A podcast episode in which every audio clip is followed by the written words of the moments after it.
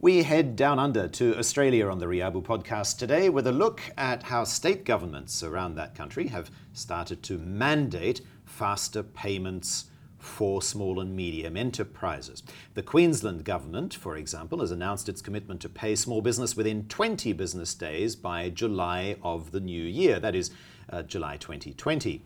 Uh, and the New South Wales government has uh, also uh, promised faster payment times with very, very fast uh, turnaround, cutting the payment times from 20 to 5 days. Otherwise, the uh, small business minister Damien Tudehope says the government departments will have to pay interest.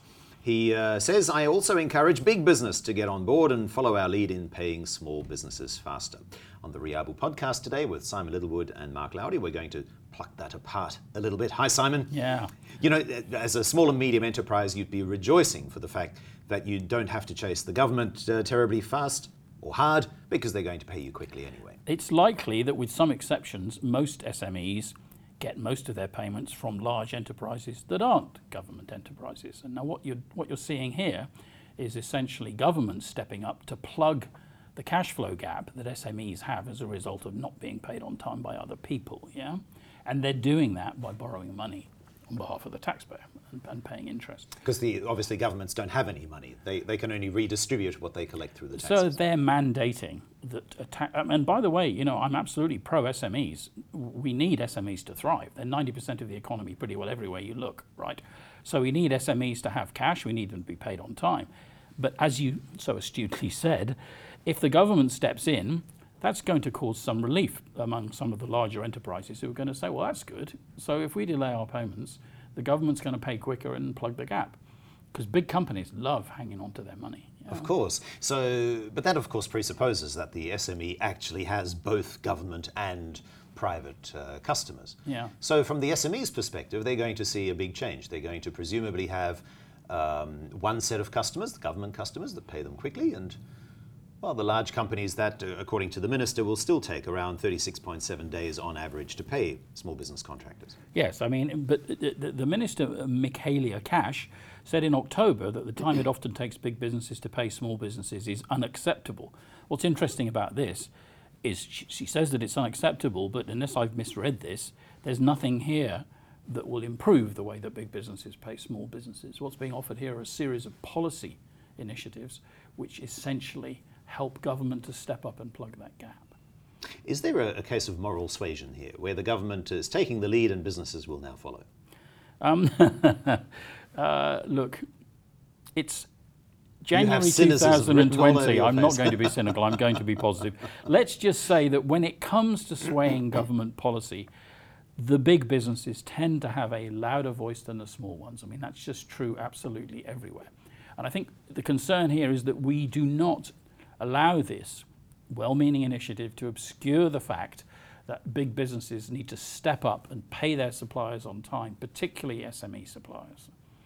Because if they don't, and if they continue to extract benefit from holding on to those payments, and remember, in many parts of the world, we've seen progressive slowing down in the payment of small enterprises by big enterprises over the last few years. It's a very noticeable trend then that's going to put a lot of SMEs close to insolvency, and that's not in anyone's interest. No. Know? But you're saying the government uh, paying faster is not the way to resolve it? Well, I don't think so because it's essentially picking up the slack in many cases. I mean, the government should pay its own suppliers, of course, it should pay them on time. As to whether it should borrow money in order to do that and incur interest charges on behalf of the taxpayer, that sounds to me like a bit of worthiness, which makes them look good, but at the end of the day, is the taxpayer really aware of that? Do they know that those additional costs are being incurred on their behalf? Probably not. Um, what's much more important, 80-20 rule, you know, is 80% of all payments are going to be coming from 20% of companies, and by and large, those are the big companies, yeah? Looking across industry mm. as a whole. big companies need to behave, and they need to be encouraged to behave, yeah? Is, is there a, a, possibility of unintended consequences, that if you're an SME, uh, the government has already said it's going to pay you within five days, um, in Queensland it's 20, that SMEs will kind of put the take the foot off the accelerator where brushing up their processes is concerned, well, I which will then result in maybe slower payments from those big companies. And you come to the central issue because if you look at any large company and how they pay and who they pay, you will find that some people, some of their suppliers routinely get paid faster than others. Why? Because those suppliers have differentiated themselves in terms of the way that they manage their relationship. Our advice to any SME is to follow best practice when it comes to designing and executing their order to cash process in order to be the company that gets paid on time. Certainly, we would not advise them to rely on government intervention in order to make up for cash flow gaps, nor would we encourage them in the belief that, for example, some kind of digital initiative like e invoicing here. It's interesting that so often when we have these discussions, it's against the background of some kind of digitalization initiative being conflated with the improvement of cash flow. I mean, it's great that small companies should be put on an e-invoicing portal. Um, and it's good that there's some transaction costs that are to be saved by that. But the issue here, the issue with payment is not that companies don't know how to do it, or they're not able to pay you in a couple of even even in good old-fashioned days where you wrote a check and took it to the bank, it only took three days. Yes. Where companies are being paid one month or two months late, it's not because they lack the technology to do it. Okay, so so this conflation of, of, automation with cash flow improving, it always worries me a little bit because it's beside the point.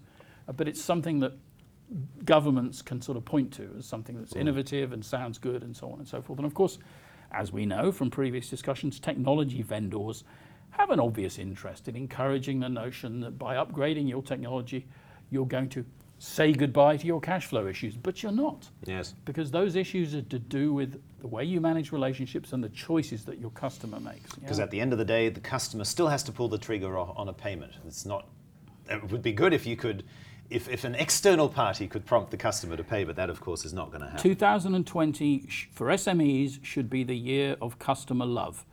Get closer to your customers, be the one that they pay on time. And of course, we look forward to your comments as well uh, and, uh, and, what your experience with this has been. Of course, uh, let us know what has uh, your uh, what has the track record been of the government uh, agencies that you supply in terms of how fast they've paid you, and how has that influenced your payment discipline as far as your large business customers are concerned? We look forward to your comments.